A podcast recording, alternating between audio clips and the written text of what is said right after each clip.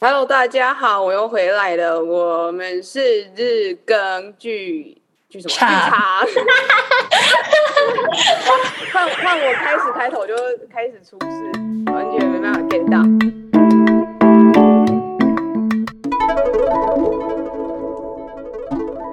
好，呃，我是短期的常驻主持人子毅。大家好，然后现在在我们欢迎的是小雨。Hello，我是雨辰。哇，子毅真的是第一次就上手。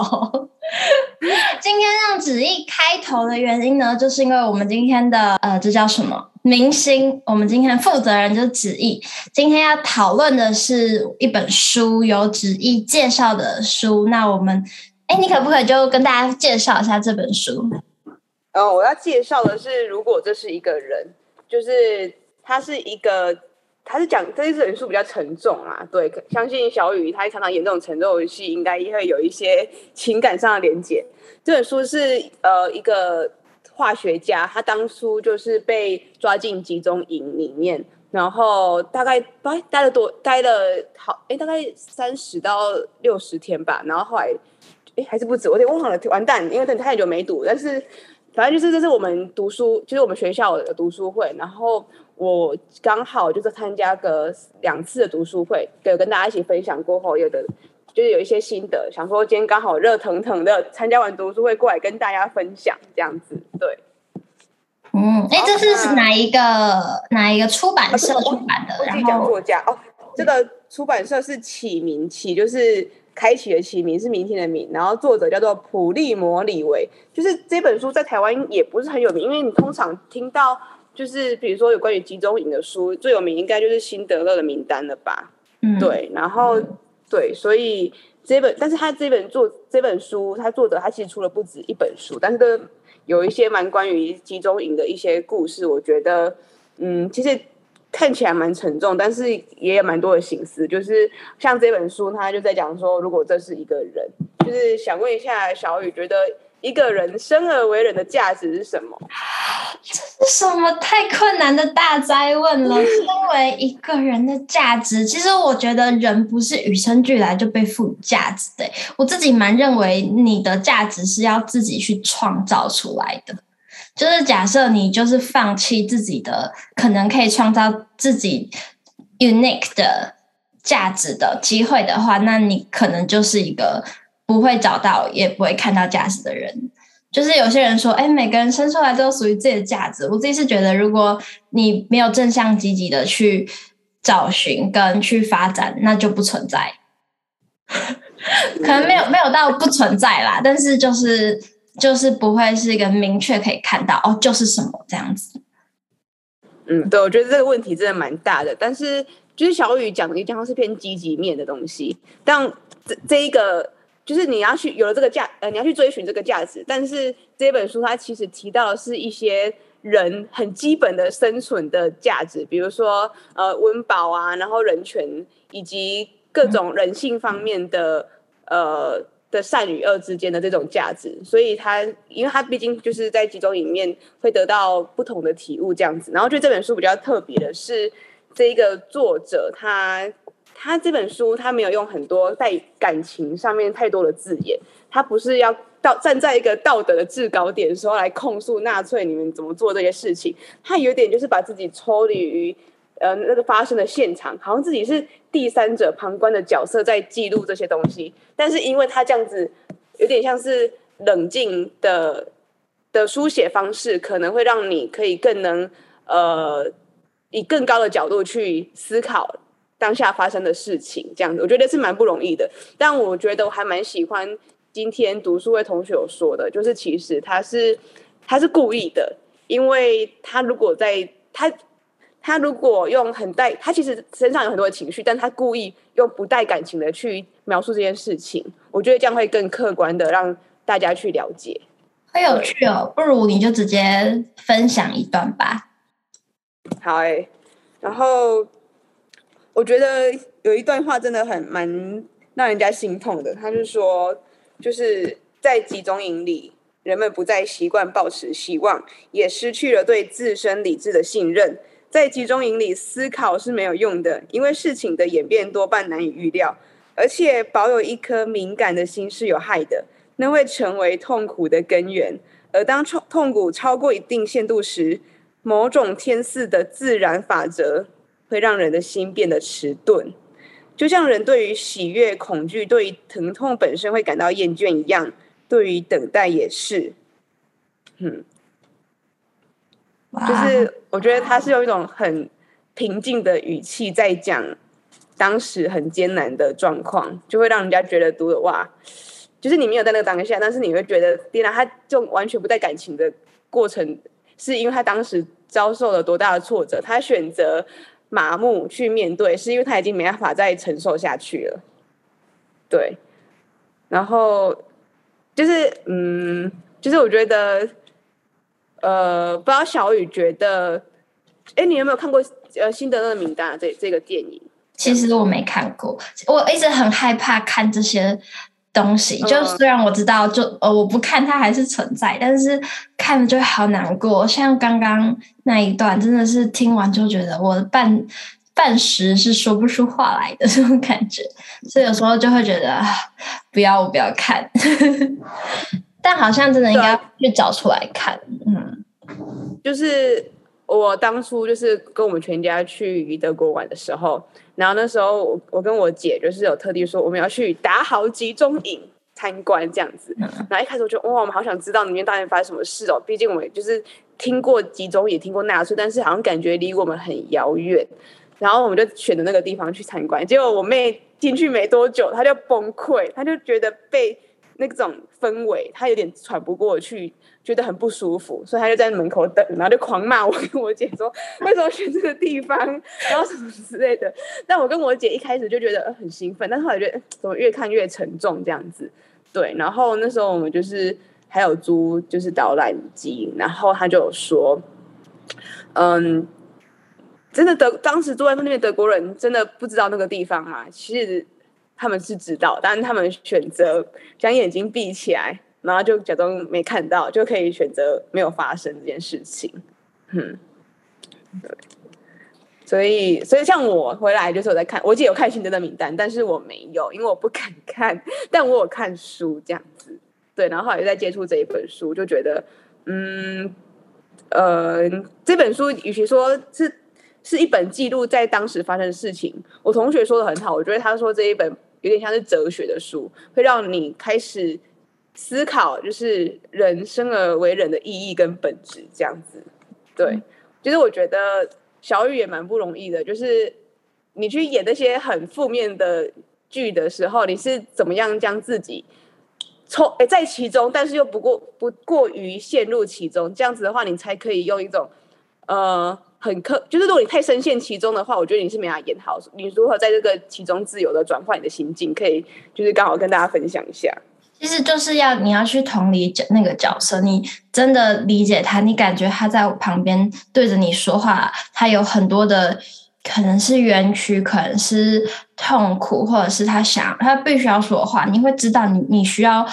帮他说出来，你需要找到一个观众能够接受、你能够接受的方式，帮他把那些话给说出来。而且刚刚你讲到那本书，我就会觉得。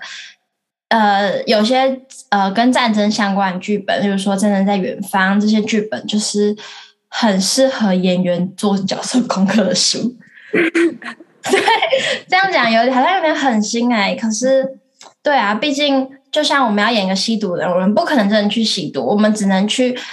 从旁理解吸毒的感受跟他们心境。跟可能的反应长什么样子一样，就是我们要演一个受到战争摧残的心灵，可能我们也不可能真的就是把自己的生活搞得一塌糊涂、乌漆嘛黑。你就是去阅读这些书，然后你真的去同理这些角色，然后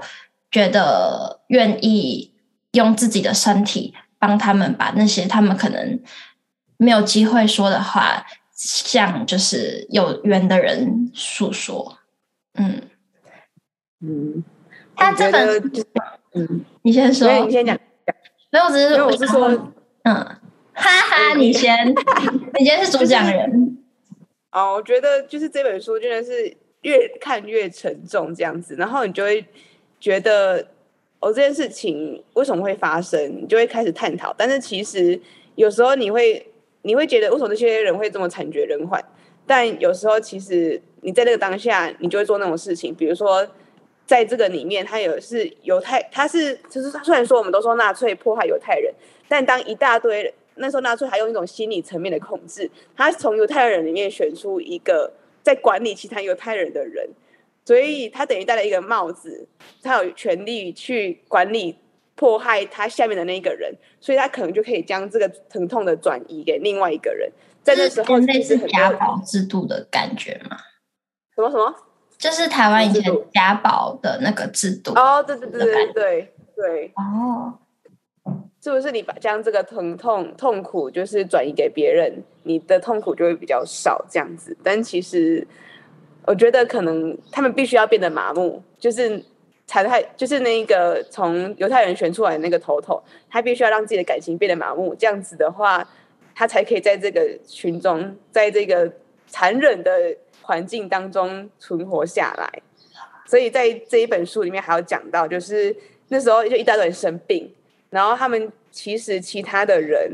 他们也是一种很麻木、完全无感的心情，在等待那个人死掉。因为他说，尽管并非他的过错，但等待隔床的人终于死去，以便能夺走他身上的四分之一块面包的，以以与作为会思考的生物的人类相去甚远。没有比他更卑鄙的小人，也没有比他还要残忍的加害者。然后，我们的生命的某个部分位于我们身边的人的灵魂里，这就是为什么经历过有人被视为一样物品的岁月的人，好拗口，所经历的是一种泯灭人性的经验，这样子，对。这好像就跟。呃，少年派在讲，就是真的资源就那么稀缺的时候，是不是你去夺取，或者是去觊觎其他人身上的肉，或者是资源这件事情，是可以在法律上被允许的，是有一点相关的感觉，对不对？嗯，就是 我觉得，其实我觉得对于那些呃，再从。就是自己在这个环境下在夺取别人的人，其实他们内心应该也是就是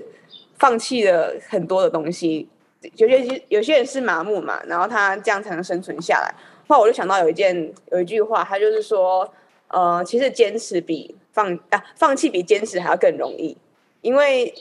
就是就是你要如果继续去坚持下去的话，其实你是很痛苦的。然后如果你放弃了你最最人性的那个光辉的话。就是你可以生存下来，但是你内心还会受到折磨，所以我觉得，就算对于那些人来说，也是很不容易的。嗯，这本书整本书都是这个感这个调性吗？有没有比较轻松一点的，或是有故事的的片段？哦，我觉得我好像都就是你感觉读起来很轻松哦，他会讲很多很轻松的事情，比如说他会说就是。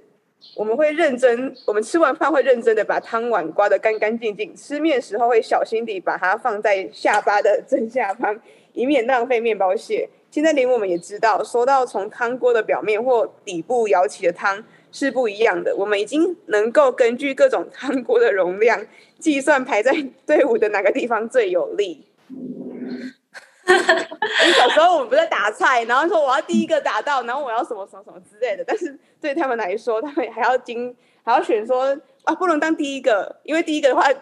都都是清汤，然后也不能当最后一个，然后哪一个哪一个地方可以得到最多的食物可以吃这样。然后他们还有很他他会一直把重点放在就是他们的汤匙啊、叉子之类的。然后想说，天哪，为什么一直要关注那些东西？后来我才想通，因为汤匙的话可以帮助他们。吃的更干净，所以连那种我们生活中往往都不屑一顾的事情，就是他们的世界这样子。对，其实小细节就是之后我们可能自己在吃饭的时候就会想起书中的内容，细节真的好可怕哦。这本这这本书，应该说这个写法就会是明明是很难过的事情，但他越是诙谐可爱的去讲述，就会越觉得哇，其中真的很辛苦。对，我好像我好像选了一本太过于沉重的书，好不符合，好不符合我们的调性啊。不会啊，但是对，嗯，但我觉得就是可以让，毕竟就现在不是乌俄战争嘛，其实蛮多可以就是让我们思考的东西。然后我记得就是打好集中营那时候有一个就是黑黑色的铁墙，然后上面好像用了四五种语言，然后就写了 Never Again。但其实这些事情都一直在发生的，就是现在乌俄战争也是。然后我们老师就是主讲老师，他还。分享说，其实当初纳粹去迫害犹太人的时候，其实乌克兰 乌克兰他是有协助的，就是也是，就是我觉得怎么讲，人类人类人生而为人的价值，难道就是这样子互相的落井下石吗？没有啦，开玩笑的，就是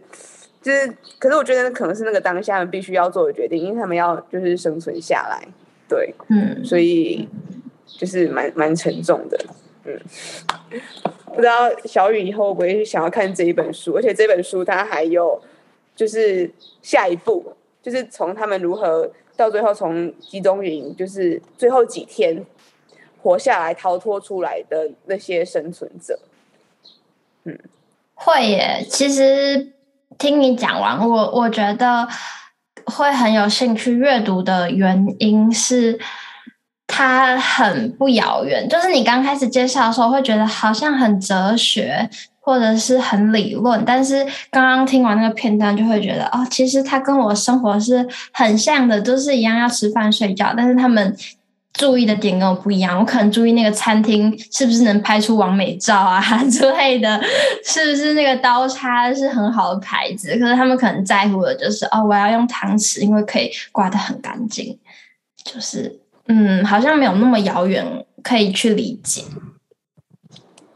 就啊，对，说到刚才那个，就是什么叫做？我觉得啦，就是放弃比坚持还要容易。哎，不，坚持比放弃还要还要更容易。哎，怎么讲？我有点错乱了。反正就是，我觉得很讽刺的是，这个作者他是很很努力在集中营上面就是活下来。大家每天都在想说，到底要碰那个通电铁丝网被。电电完之后，可能就可以直接就是解脱了，但他还是撑了下来。但是到了他要晚年的时候，他就自杀了，因为他撑不下去了。我就在想说，哇，为什么一个人可以在艰难的时候活下来，但是却会在呃，当你觉得好像已经柳暗花明又一村的时候，却选择就是自杀这样子的事情。可是其实有时候心里留下来的伤口是一辈子都没有办法痊愈的。就是，其实我看过蛮多人，他们在童年的时候，或者是年纪比较小的时候遇到的那些责难，他们都沉下来了，但是他们心里一辈子没有办法原谅，可能没有办法原谅当初伤害他的那个人，或者是他当原谅当初的自己，所以他们在反而是在晚年的时候走不出来，真的好像两个故事的，嗯。他们可能在当下就觉得说，为什么是我活了下来，而不是其他人？其实我觉得活下的人没有比那些死去的人还要活得轻松。嗯，因为他一辈子上背负的，对，要背负的责任跟包袱太重了，这样子。对，所以这就是我觉得读完这一本书的的感想，就是嗯，就是有些坚坚持下去的人，才是坚呃怎么讲，坚持。真的很困难，然后放弃可能就只要那么一次就可以放弃了。你在艰难的环境中，你好不容易坚持下来，可是，可是你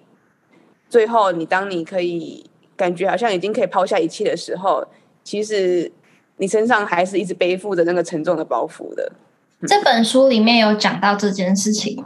就是他现在的比较靠近现在的心情。哦，他有说哦，我们老师今天也有分享说，他其实他觉得自己都是肩负这个责任，就是可能要将这件事情让更多的人知道。我觉得还蛮了不起的，毕竟他每次可能写一次，在写过程当中，他就要再把他的疮疤再重新再挖下来、挖出来，再狠狠的抛开，让大家看见，对啊，所以其实是很裸露的，就是我觉得很像是你们就是演员，可能每一次演那种很沉沉重的戏就。不是，你比如说你们也是哭完，就感觉全身的精力就都消逝的感觉，然后需要很长一段的时间才能复原。那他们就是他们，你是你们是没有经历过，可是你们是想象有经历过之类，我不知道，反正就是，但他们是真真实实的经历过那件事情，再把它，我觉得文字或者是演戏都是一样的，就是你要不断的把它挖开，然后给大家看，然后再慢慢愈合，我觉得都是蛮了不起的一件事情。哇，嗯、你要扣回演员了呢？对我好，你比我还要适合，就是当演员，什么都可以扣回来。我都没有想到，我先今这今天这一集还可以一直扣回演员这个工作。那你还有可以分享的片段吗？我们再小一段或是一个章节。哦，我找一下哦，因为其实我我，但是我有点想要。就是如果真的可以的话，我觉得其实这本书感觉是要读原文的，因为这本书它写的翻译的其实并不是到那么的那么的好，可是还是还是可以从其中了解到一些当时发生的事情。好，那我再分享一下那些比较关于比比较暖的东西。好了，不然每次都讲一些很沉重，他还是有讲到一些感觉比较温暖的。嗯，他说我们知道要让人了解我们为什么这么做是困难的，但没关系。在我们每个人的日常生活里，那些细微琐碎的习惯里，在属于我们的那一百个物品里，就连最卑微的乞丐也拥拥有的那些东西里，试想那当中涵盖了多么重要的价值，多么深刻的意义！一条手帕，一封旧书信，所爱之人的一一张照片相片，这些东西是我们的一部分，几乎就像是我们的肢体一般，在我们的世界里。我们无法想象自己没有他们。一旦他们被夺走，我们会立刻找到其他的东西去来取代那些旧的那些东西，其他能够守护并唤起我们回忆里回忆的东西。嗯，